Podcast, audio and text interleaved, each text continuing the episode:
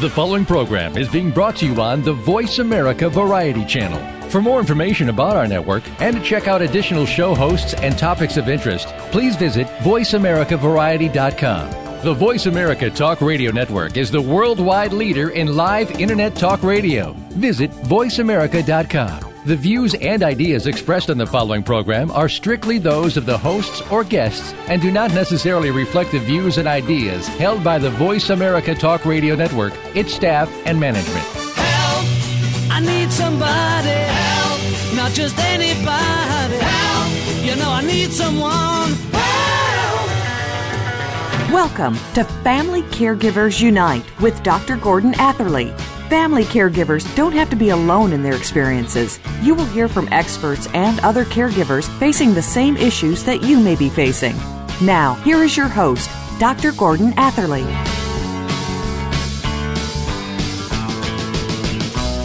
This is Doctor Gordon Atherley speaking. I'm your host. Welcome to Family Caregivers Unite. Word about me first. I'm a physician trained in Britain, as I'm sure you can tell from my accent. I've worked for many years in Canada and also with various colleagues in the U S. I'm now retired from practice, and I'm working in research uh, and development for healthcare. I see family caregiving as one of the most important supports for healthcare right now and right across the world. And actually, I'm an activist for family caregiving, which explains the name of the show, Family Caregivers Unite. Now, our two guests, Melanie York and Colleen Smailes, are united by a medical condition, Lou Gehrig's disease. I'm going to just say a word about Melanie and Colleen um, right now, but they're going to also introduce themselves in a moment when I welcome them to the show. Melanie was diagnosed with Lou Gehrig's disease in September two thousand eight. In February two thousand nine, she left her position as executive producer at Y T V, a position she'd held for, held for twelve years. She no longer has the use of her arms and has a full-time caregiver to help her with her daily activities. She is working to increase awareness of the disease. Her background is that she began her career as an educator working with preschool children.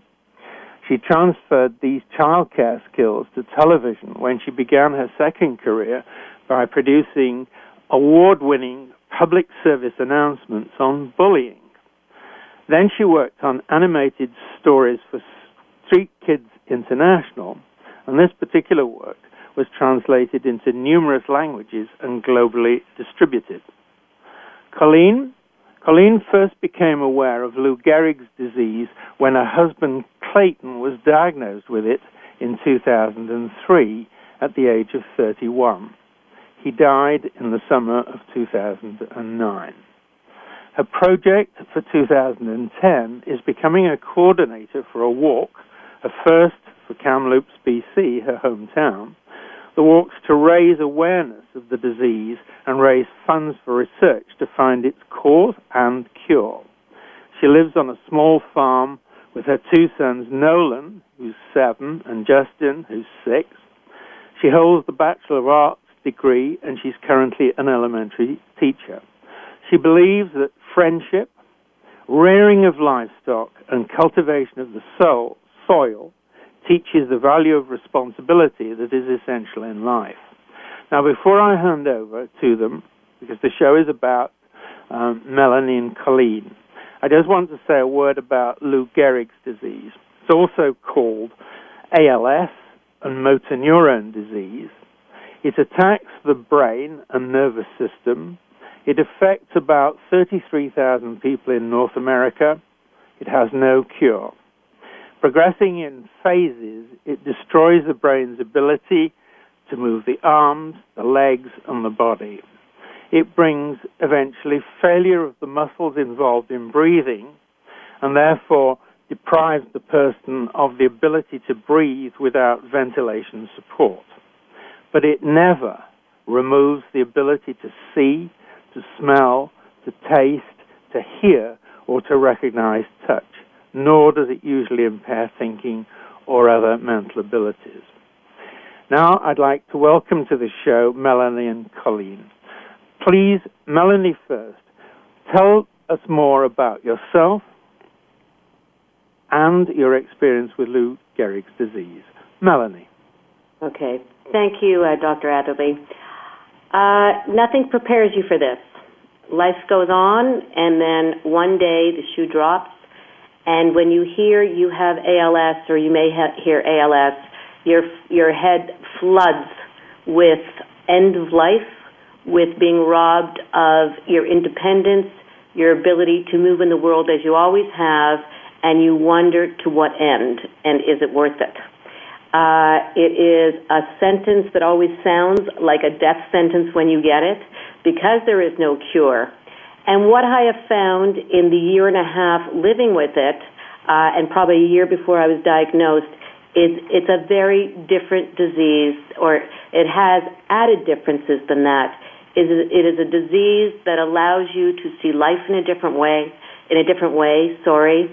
It allows you to build new relationships, to see clearly, to put projects forward that you really want, to live life uh, each day fully, and to really recognize the riches you have around you, have around you, and a quality of life.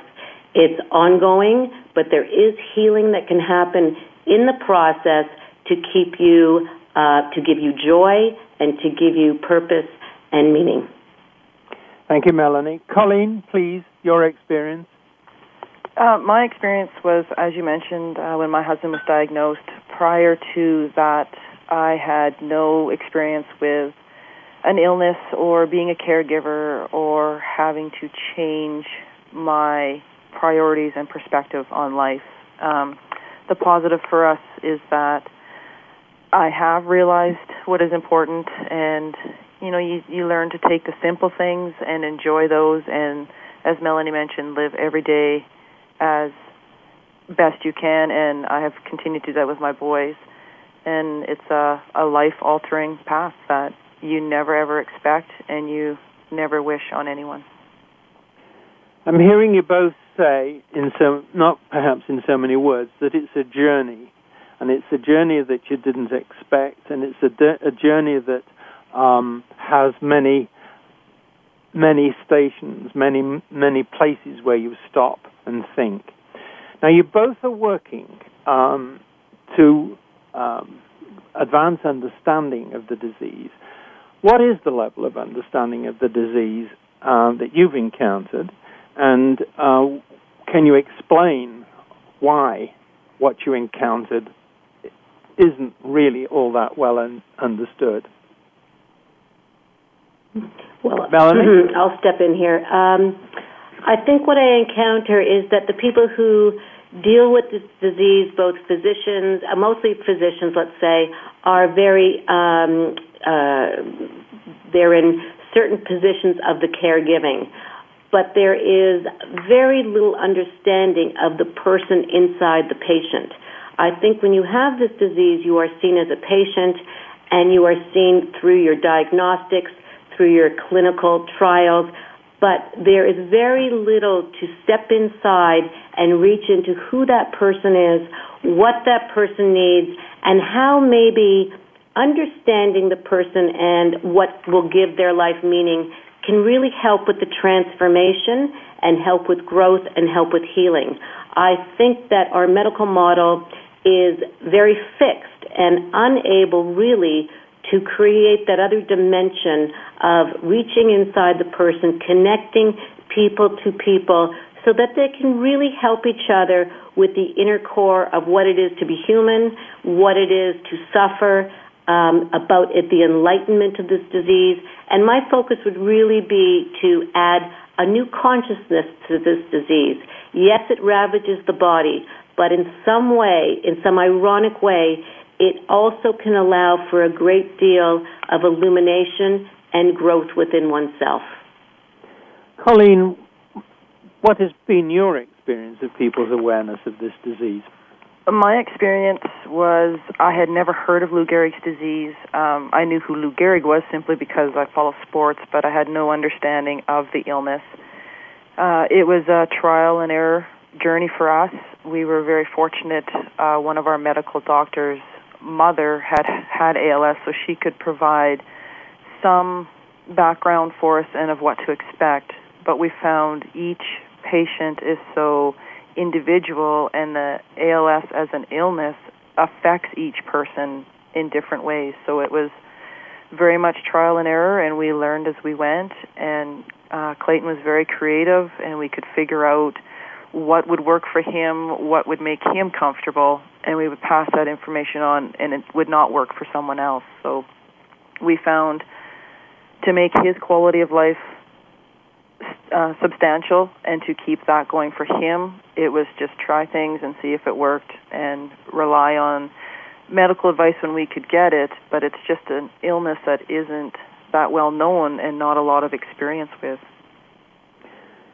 I, I agree. I think what you'll also find is in terms of the neurological illnesses like M S and Parkinson's, um, A L S is often considered the orphan disease because even though it is swift and pervasive in the way it moves, uh, not a lot of people by comparison have it.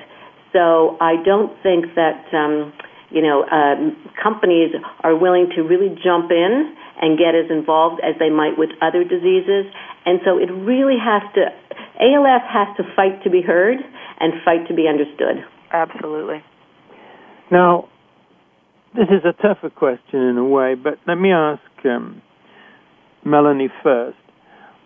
How do people approach people who are experiencing this disease? What's the attitude once they see, they see and understand? How do they react to you? Melanie, first of all. Uh, people in general, I would say A L S just puts, um, you know, deer in the headlights and fear. It just has that uh, energy of uh, fear around it. I would say with close friends, um, interestingly enough, for those who want to participate and get close, I think they're learning a lot about me and a lot about themselves. Other people, I think it's just too frightening. Um, they don't have the emotional ability within themselves to deal with it, and though they may wish the best for me, can't truly connect. Uh, so it's hard. As an A L S person, you have to be able to really um, accept, accept what people can give around you and not... Um, you got to stay away from self-pity, and you have to stay as far as you can from anger and see things as a gift of kindness. That was a key point, Melanie. I just want to quickly ask Colleen, what was the attitude that you saw in people who um, approached um, your husband for the, perhaps for the first time?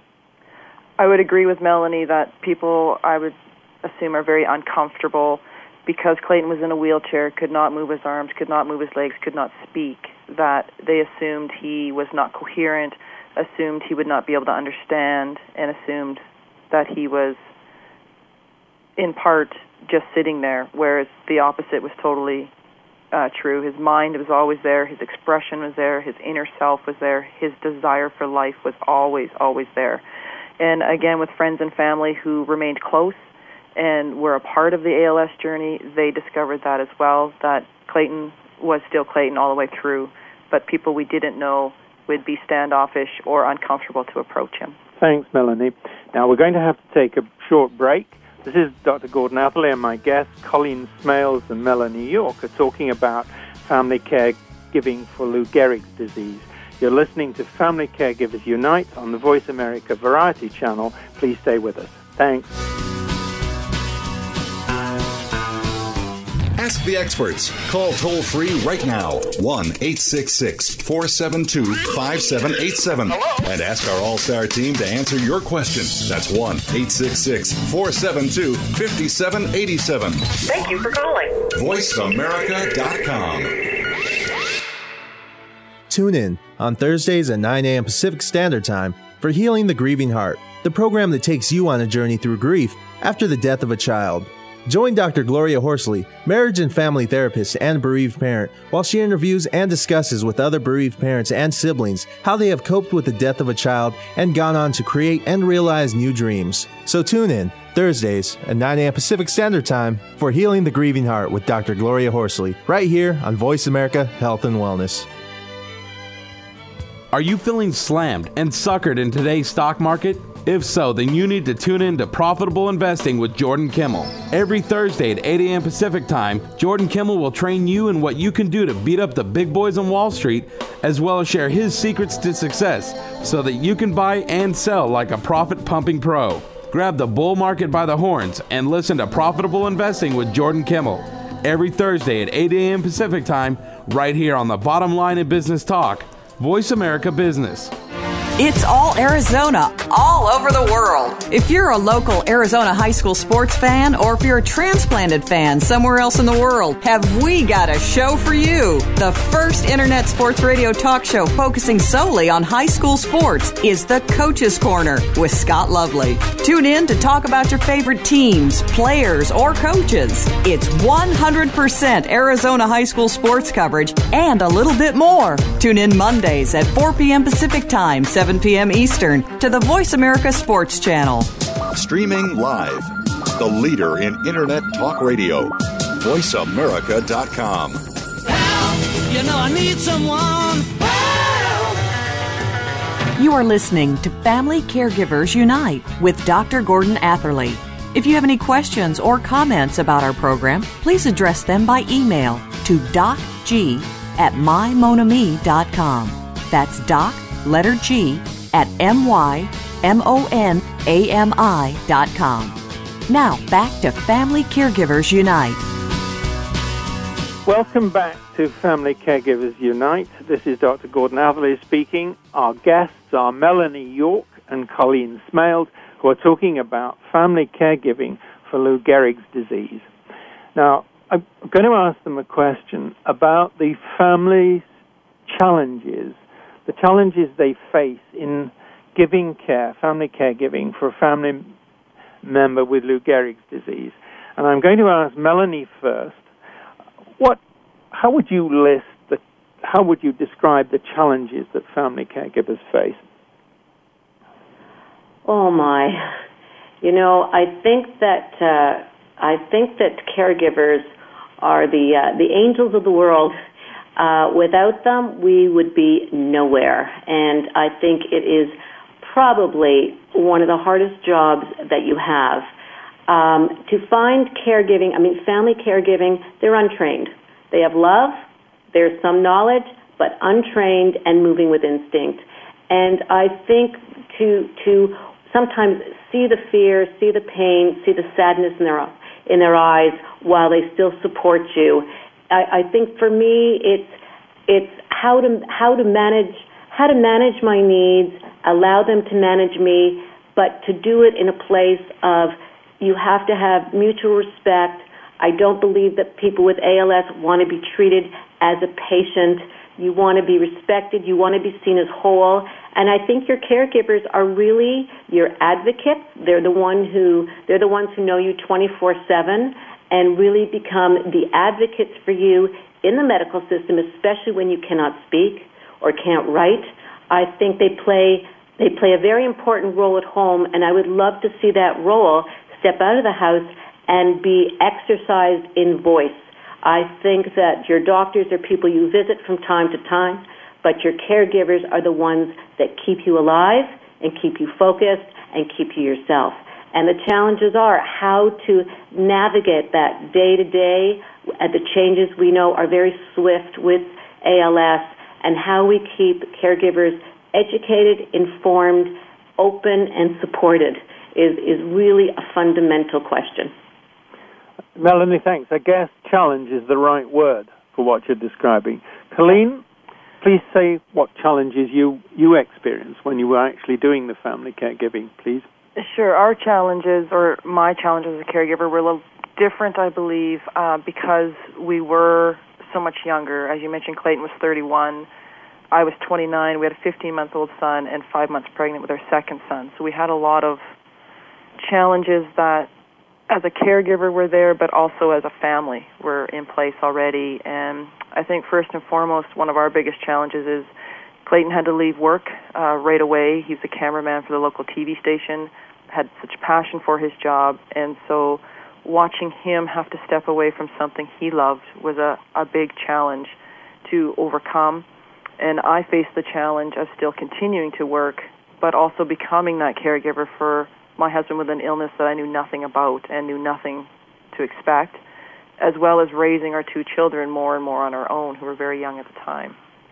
Um, secondly, our, one of our huge challenges was to ensure our children had a normal childhood, for lack of a better word. Um, even though their father was in a wheelchair and was unable to play with them or hold them and eventually not even speak with them, we still continued to do activities as a family and to ensure the boys were having those same experiences, and that Clayton was involved and was always there to support them and give them a wink to show he was there.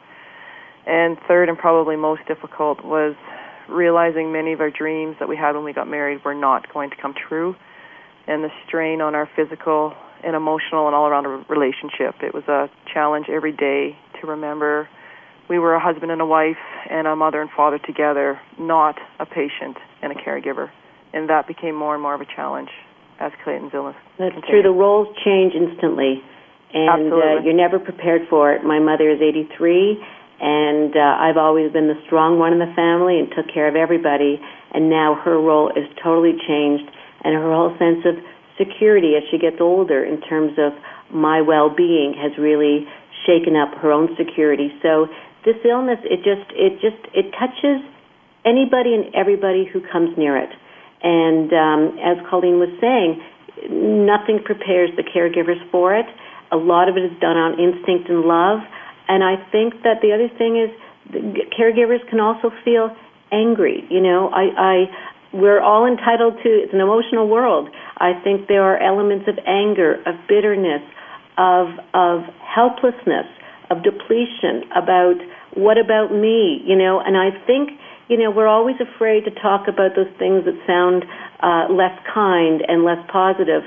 But I think once you recognize that it is a full emotional pendulum, a full emotional pendulum that changes all the time, it's it's it's just it's it's um it's humanity, you know, at its at its most crucial.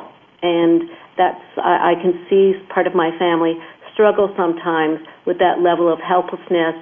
Should I take a vacation? How can I take one? You know, Melanie can't take one. So it's very hard for them to carve out their own life when they realize somebody they love so much uh, can't grab onto the same things. And the feeling of guilt as well goes along with that, Melanie, like you were saying. Yeah, it, should I and go and do something? Admit, you know, it's a hard feeling to admit to. Um, yeah. But I think once we do, we just really kind of respect the, the depth and the difficulty of emotions that I think affect many diseases um, or illness, but we can only talk about A L S. And I think that also as a, as the person who has A L S, I would I often feel, you know, I can feel guilty, I can feel as a burden. Am I asking too much? Am I not asking enough? Should I get up from my chair? Well, I just asked five minutes ago to get up for it. Mm-hmm. Am I going to be a burden now? Am I too demanding? Well, I have a right to be demanding. Not a right, but I have a need to be. I can't help myself. So the patient also is juggling all those things in their mind um, as the caregiver is, because you, you don't want to be a burden. You want to be respected, and it's painful to always need. It's painful to always need help. Let me just ask you, first of all, um, with Colleen, to r- rate them. That is, what do you see as the top three? What were the top three that you experienced? Challenges? Yeah. Um, I would say the, the constant struggle with emotions, um, as Melanie was just explaining, the constant up and down, should I, shouldn't I, I feel guilty if I go out, I... I feel like I need to get out, and then as well going through Clayton's mind at the same time, you know, I understand she needs to get away, but I need her here with me. And, you know, so the constant roller coaster of emotions and debate in your own mind. So communication becomes key factor, but once you lose that ability to speak, the communication is is cut off as well, so it just adds to all the challenges. Uh, secondly, I think just um, finding information and knowing what to do and figuring out what works, and that constant struggle too, like, should I try this, should I not try this, is this going to hurt him, is he going to be able to tell me if it works, and just the constant up and down of the physical needs. And thirdly, for me, it was um, letting go and letting or having another caregiver come into the house so that I could have that break. And, you know, it, it's hard to give the care up for your loved one. You know, are they going to be okay? Is somebody else going to be able to do this? But at the same time, recognizing that you do need a break. Melanie, what do you see as the top three most challenging things for family caregivers in your experience? Uh, it could, I'll say, one could be financial. Uh, I believe that friends and family want to do as much as they can, as they can, and sometimes the financial ability is not there to lift somebody up and get them out, or to spend as much time as they want, that their own needs and their own direction in their life is really deciding timelines and deadlines and can't be there. So I th- and, and take off work. So I think sometimes it can be a financial um, issue as well. I think another challenge for me is how to how to balance my independence, my thoughts, and how I want to live against the onslaught of everybody, what they tell me to do. Um, when you've always lived your life, which I have, I've never been married, I don't have kids, kids. I've always lived my life according to, I guess, to my own drum. Um, I'm now in a situation where I, uh, the hardest thing for me is to decide in some ways how to live my life. Do I live it uh, as other people see I should live it? Do I live it by running from doctor to doctor, homeopath, naturopath, flying to China for stem cell research that is not ready? How do you turn, do you turn your back on your care by not focusing only on physical care? So really deciding how to live with myself was a big question, and I finally decided, as I've always lived my life, that keeping my spirit strong and living the way I know how to live prior to disease and with disease is something I have to do, and you have to give yourself tremendous per- permission to follow your own gut, because believe me, you become so vulnerable and so susceptible to everybody's um, advice that you can spin in circles, and somewhere you have to grab on and you have to say, this is how I need to live, this is how I can, where I can put my faith, faith, and this is how I can go forward. So that's a very difficult decision, is how to live against all the, the onslaught of stuff coming to you. I think the other challenge, of course, oh, is is staying is staying positive when you know this disease has no cure. Yeah. And yeah. and I I think, you know, I'm so grateful for the kinds of research that are going on, because it's going to be research that does find a cure. However, we know there's a history of numerous trials. Nothing has really found a cure. Doesn't mean that nothing's happening, but still people are dying from this disease. So it's, um, I, I, I guess my frustration is why, how, when. I would hate to see anybody else suffer like this, but how, when, what? What are the pieces? What is this disease? And that's a big frustration for me. That's a very key point. Colleen, just very quickly, do you agree, from your perspective of having seen this as a witness, so to speak, do you agree with what Melanie's just been saying? Absolutely. Yeah, there is, there's so many challenges that to to narrow it down to three or to sp- pick specific ones is, it's it's mind-boggling. Yeah. Like it, it it is hard just to pick two or three. It's every day becomes a constant challenge in so many aspects. But it was Clayton as well. He was so good at looking at the positive and making sure we saw the positive and ensuring that we did every day what we could do. We will come back to that, I think. Mm-hmm. Now, it's time for us to take a short break. This is Doctor Gordon Atherley and my two guests, Colleen Smailes and Melanie York, are talking about family caregiving for Lou Gehrig's disease. You're listening to Family Caregivers Unite on the Voice America Variety Channel. Please stay with us.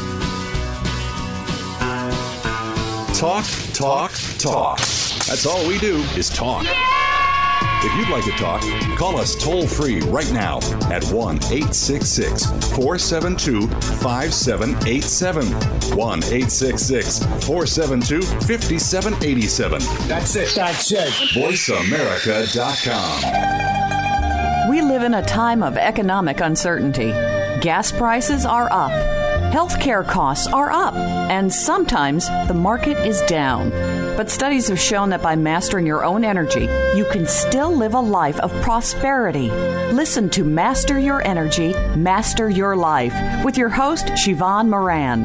Siobhan will show you how to overcome the negative energy of recessionary headlines and give you tools to deflect the harmful effects of subtle negative energy. Master Your Energy, Master Your Life. Friday mornings at eight a.m. Pacific, eleven a.m. Eastern on the Seventh Wave Network. Do you want to know what's really going on these days? Well, Capital Thinking takes you inside the worlds of policy, politics, law, and business. What happens in Washington, on Wall Street, and in our nation's legal system impacts your business every day. We're taking you on a behind-the-scenes tour of all of it. Each week, we bring you unfiltered conversation with a variety of influential policymakers, lawyers, and business leaders. I'm Kevin O'Neill, and I'm your host as Capital Thinking tours the halls of power. Join me for Capital Thinking on the Voice America Business Network each Thursday at noon Eastern and nine a.m. Pacific Time. Tune in to Patricia Raskin Positive Living on voice america dot com every Monday at two p.m. Eastern Time and eleven a.m. Pacific Time. This program brings you practical and inspiring principles for living a more authentic, engaging, and passionate life. Patricia's guests will give you a formula for connecting, giving, forgiving, and miraculous living. So tune in and call in to Patricia Raskin Positive Living Mondays at two p.m. Eastern Time and eleven a.m. Pacific Time right here on the Voice America Variety Channel. It's practical, positive solutions for a happy, empowered, and successful life. The Internet's number one talk station. Number one talk station. voice america dot com. Help! You know I need someone. You are listening to Family Caregivers Unite with Doctor Gordon Atherley. If you have any questions or comments about our program, please address them by email to doc g at my monami dot com. That's doc, letter G, at m y m o n a m i dot com. Now back to Family Caregivers Unite. Welcome back, listeners, to Family Caregivers Unite. Our guests are Melanie York and Colleen Smailes, who are talking about family caregiving for Lou Gehrig's disease. Now, I'm going to ask a question focused on the person who is receiving family caregiving. We've already covered some of this, but I'd like Melanie first to just identify for, for us the challenges that she perceives in actually receiving family caregiving. Melanie? The challenges in receiving caregiving? Yes. Uh, and and do you mean the challenges to my person, to myself, to myself in terms of uh, how I live? Yes. Okay. I think the challenges in receiving it are, uh, I think for me, it's being able to accept it. It's being able to accept the, the caregiving that's being given to me, to know that even if it's not the right action, it comes from a place of love and caring, and and to always be aware of that. I think that, you know, this disease has a lot of, of difficulty with it, and we feel angry and we feel desperate sometimes. Sometimes, so to always stay in a place where you where you realize that what's being given to you comes from a very good place. I think that caregivers, um, whether family or hired caregivers, really need outlets themselves.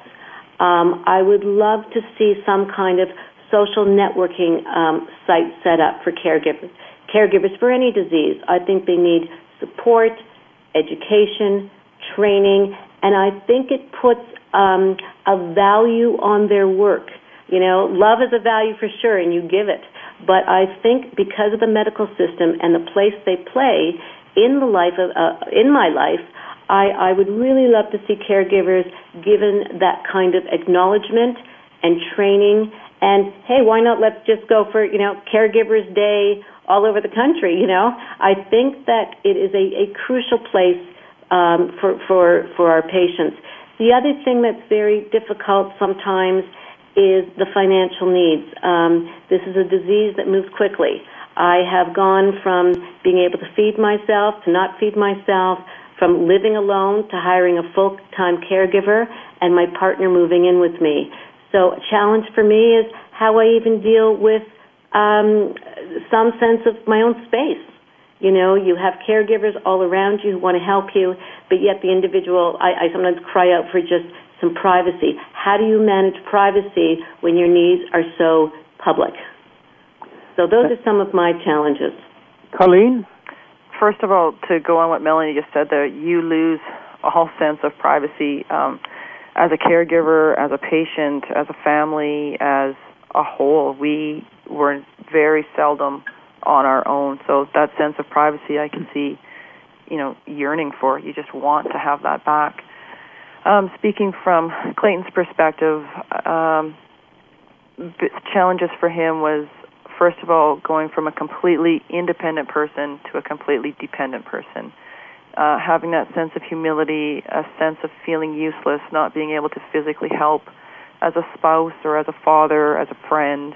You know, many friends would come over and and do things in the house that he could no longer do. And to have that feeling of sitting and watching somebody else do the chores or do the activities that you would like to do was very difficult for Clayton.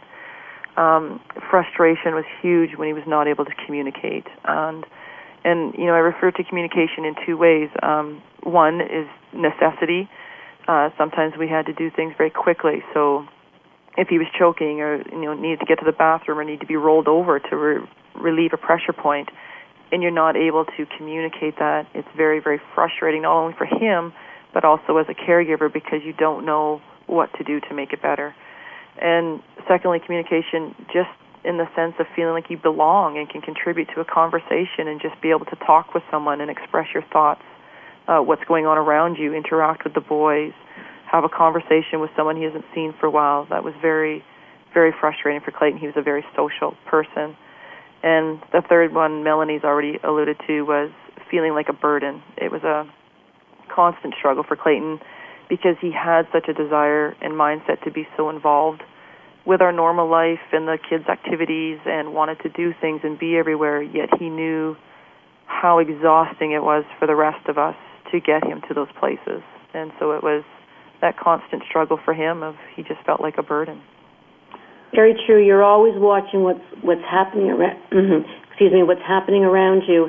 And while you may be so relieved that you're getting fed, there's a part of you who is experiencing that constant loss that you can never feed yourself again. This is a disease of consistent and consistent losses. You know, I can't ride a bike, I can't feed myself, I can't dress myself, I can't, because my arms don't work, I can do almost nothing for myself. And I, um, you, you, the other thing, that's what the patient does suffer from is how do you stay in the present and be grateful when you see all your abilities and the joys that you had with those abilities and your ability to express yourself in life, especially if you're creative, yeah. Just you're robbed of them. They're taken.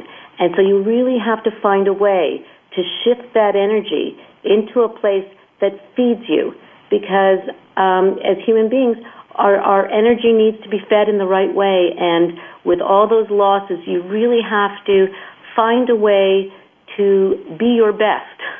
And I am very lucky that I still have, and I'm crossing my fingers, hopefully will have for a long time, my voice, because I have learned that without being able to express yourself, you are locked away. I would that, that for I, you, I, Melanie. I shudder at the thought of that. Yeah, yeah. These are strong, strong, tough things that you've both been describing. But I have another question, a philosophical one, and it's this. What causes the sun to shine? First of all, for the person with Lou Gehrig's disease, and second, for the family caregiver, uh, for the person with Lou Gehrig's disease. What causes the sun to shine for them? Um, Colleen, first, please. Sure. Um, the sun to shine for Clayton became very simple things.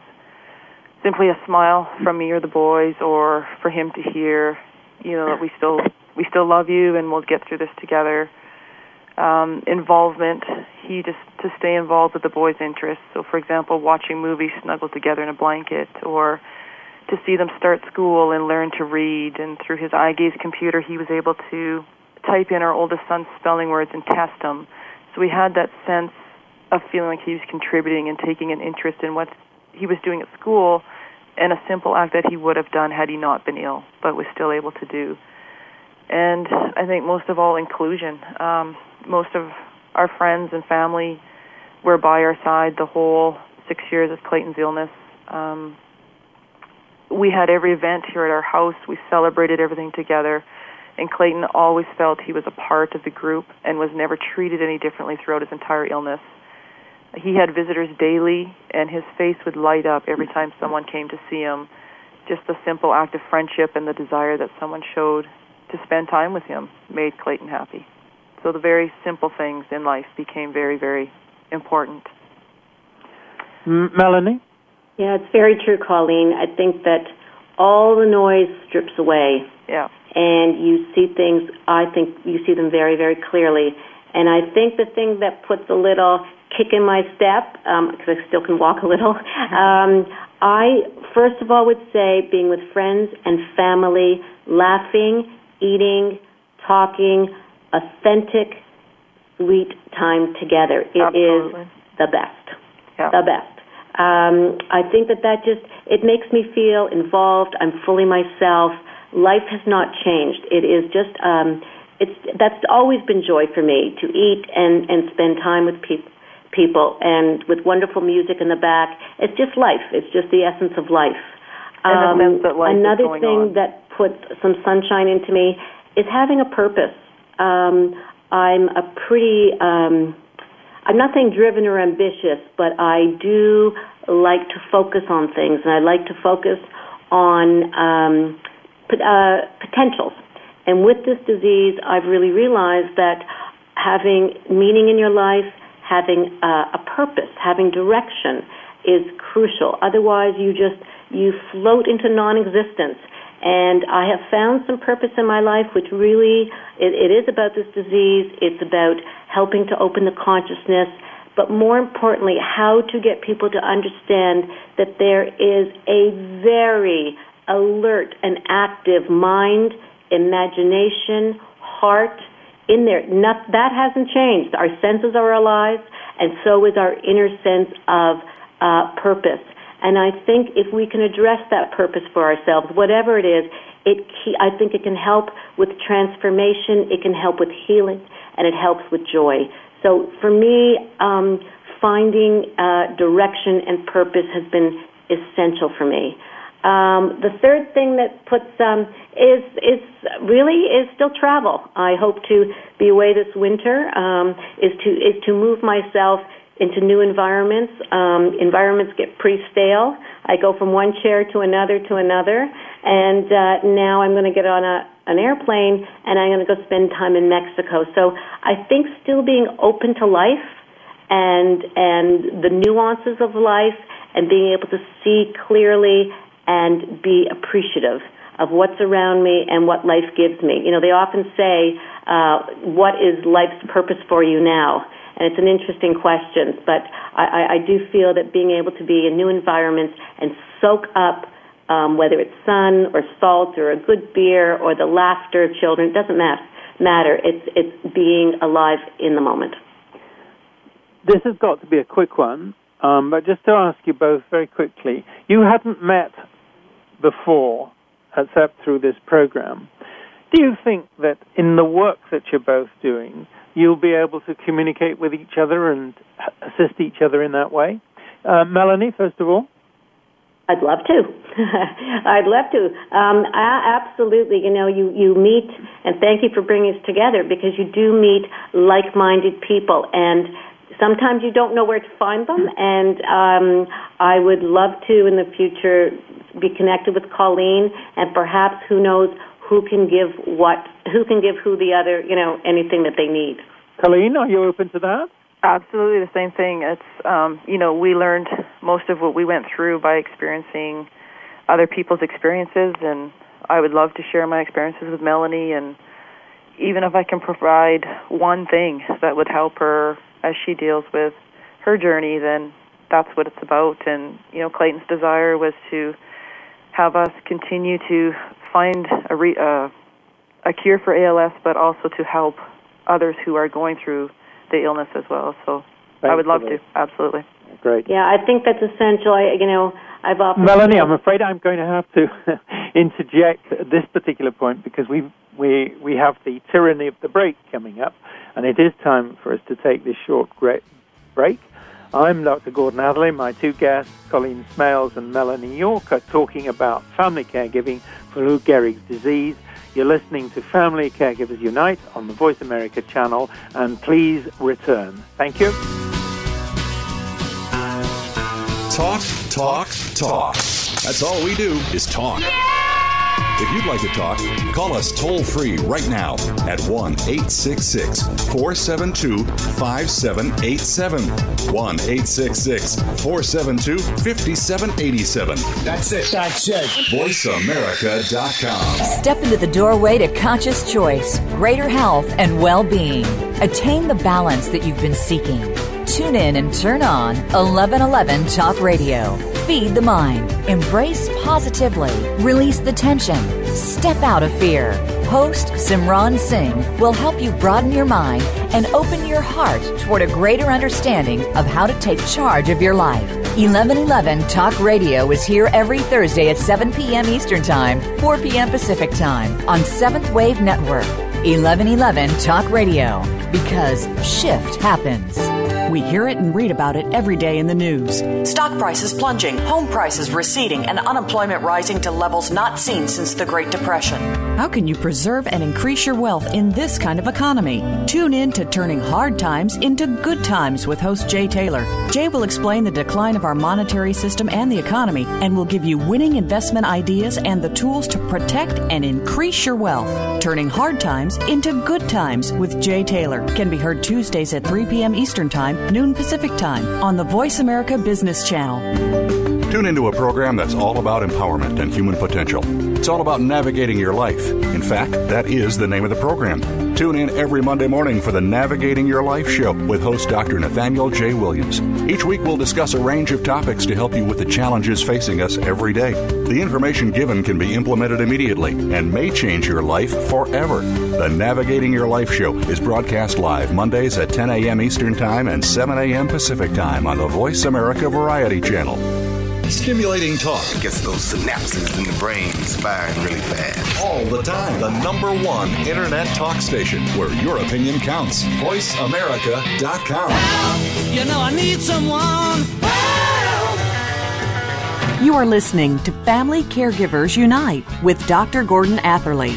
If you have any questions or comments about our program, please address them by email to docg at mymonami.com. That's doc. letter G at M Y M O N A M I dot com. Now, back to Family Caregivers Unite. Welcome back uh, to Family Caregivers Unite.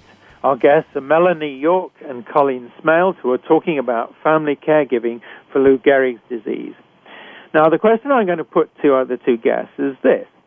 If the government puts you both in charge of family caregiver support for family caregivers. Now, what I mean by that is, what should society, government, the community be doing to support family caregivers who are supporting family members with serious conditions like Lou Gehrig's disease?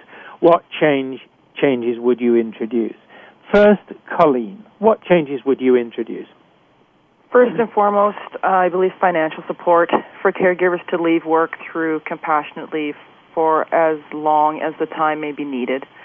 Um, in my eyes and experience, it is impossible to put a time, as in number of weeks, that this support needs to be provided. Clayton was given eighteen months to three years to survive with A L S, and he lived with A L S for six years. So I feel it's unfair to ask a caregiver of a loved one to choose a specified amount of time to be able to leave work with some pay. Um, you know, the debate becomes, would you take that time while you still get, could go places and do things, or wait and use that time until you are unable to go anywhere but be with your loved one while he or she passes away. So I believe you should have a right to both ends of that spectrum and all the time in between as well. So financial support, just to be able to leave work and have some income, but spend your time with your loved one. Uh, secondly, training for caregivers, specifically for patients with A L S. I realize, you know, this is very difficult, and each patient is very different, but we found um, that the information and knowledge about caring for someone with A L S is very limited, and our home care workers and even the hospice staff where Clayton spent time had never cared for someone with A L S.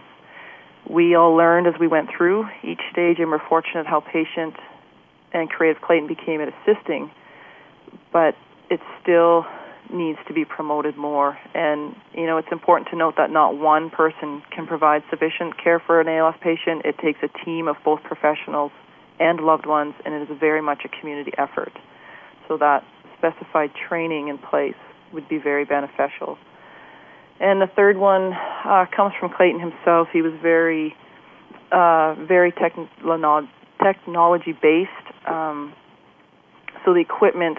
Uh, of course, the basic equipment needed, such as wheelchairs, vehicles, ventilators, uh, braces, all of those, but more important to us is the access to communication through an eye gaze computer system that allows a person with no speech or finger dexterity to still communicate.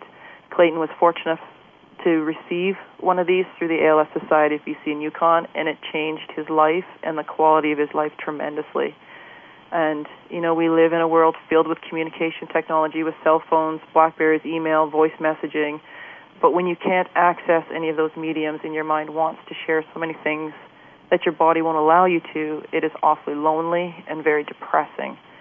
And Clayton was able to type with this, with his eyes. Uh, the computer would speak for him so he could engage in a conversation. But he was also able to email and be on Facebook independently, where he found so many old friends. And old friends found him, came to see him, or had an ongoing electronic conversation with him, knowing that they may not get that chance again. And, you know, I just believe everyone should have that access to that type of communication, regardless of their illness or challenge or accident they may have been on. If you don't have that speech, it's about a fifteen thousand dollars cost to have one of those computers, and if they could be government-funded, what a tremendous quality of life it provides to people. Melanie? Yeah, um, I, I wasn't able to hear everything, but um, I think the quality of life is huge. Uh, as we know, it it it it diminishes quickly, and I think uh, that caregivers are so essential to the care of the patient um, that I would love to see their role as teachers, as experts, as knowledgeable. Not just, I think caregiver even downplays the role that they that they play. I think the word undermines the, the true extent of the role. They're often the ones that are seeking the information, providing the care.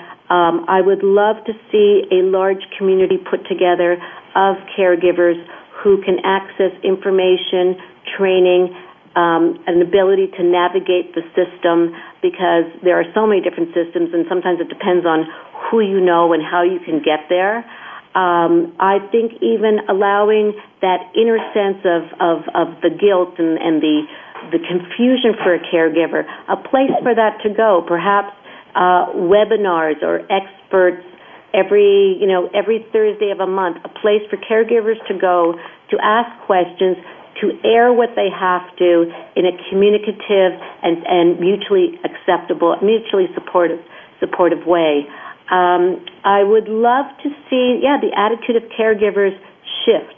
And I believe in every disease, without our family caregivers and our friends, our health would fall much faster. So if there's any way to create new media awareness, even in terms of the caregiver, I'd love to see that position raised and respected, understood, and very praised.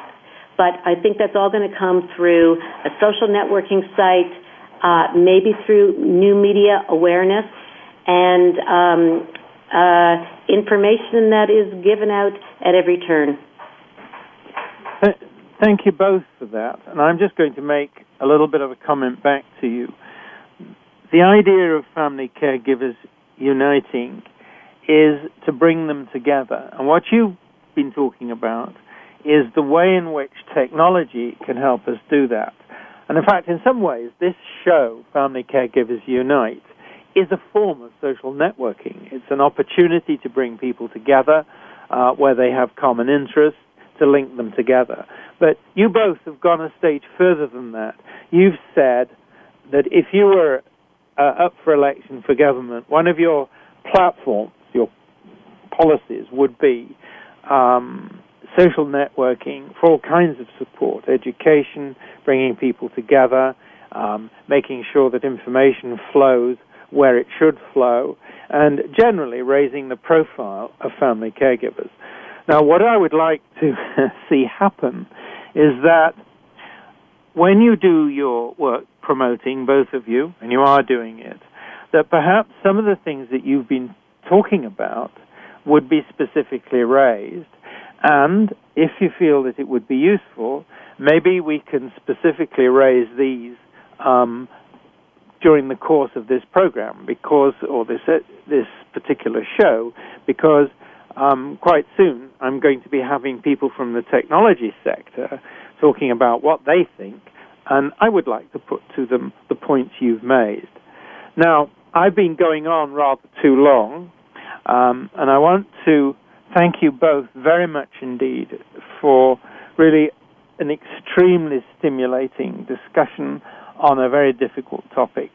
I wish you both every success in your work and everything you do. Um, we'd be pleased to hear from you if there's anything more that you think this program can do to help. And I would like also to thank our listeners for their interest in this particular topic and the other topics. Now, our next episode is about A A R P and its Canadian counterpart, C A R P, talking about services for family caregivers. And if I get an opportunity, I'm going to put some of the points that um, you have made um, to these two people who are very much involved with policy. So many thanks, and many thanks to our listeners, and let's meet you next time. Goodbye. Thank you again for joining us this week for Family Caregivers Unite with your host, Doctor Gordon Atherley. Please tune in again next Tuesday at ten a.m. Pacific Time, one p.m. Eastern Time on the Voice America Variety Channel. And until then, we hope our program will help make the coming week easier and more hopeful. And I do appreciate you being around. Thanks again for listening to the preceding program, brought to you on the Voice America Variety Channel. For more information about our network and to check out additional show hosts and topics of interest, please visit voice america variety dot com. The Voice America Talk Radio Network is the worldwide leader in live Internet talk radio. Visit voice america dot com. The views and ideas expressed on the preceding program are strictly those of the hosts or guests and do not necessarily reflect the views and ideas held by Voice America Talk Radio Network, its staff, and management.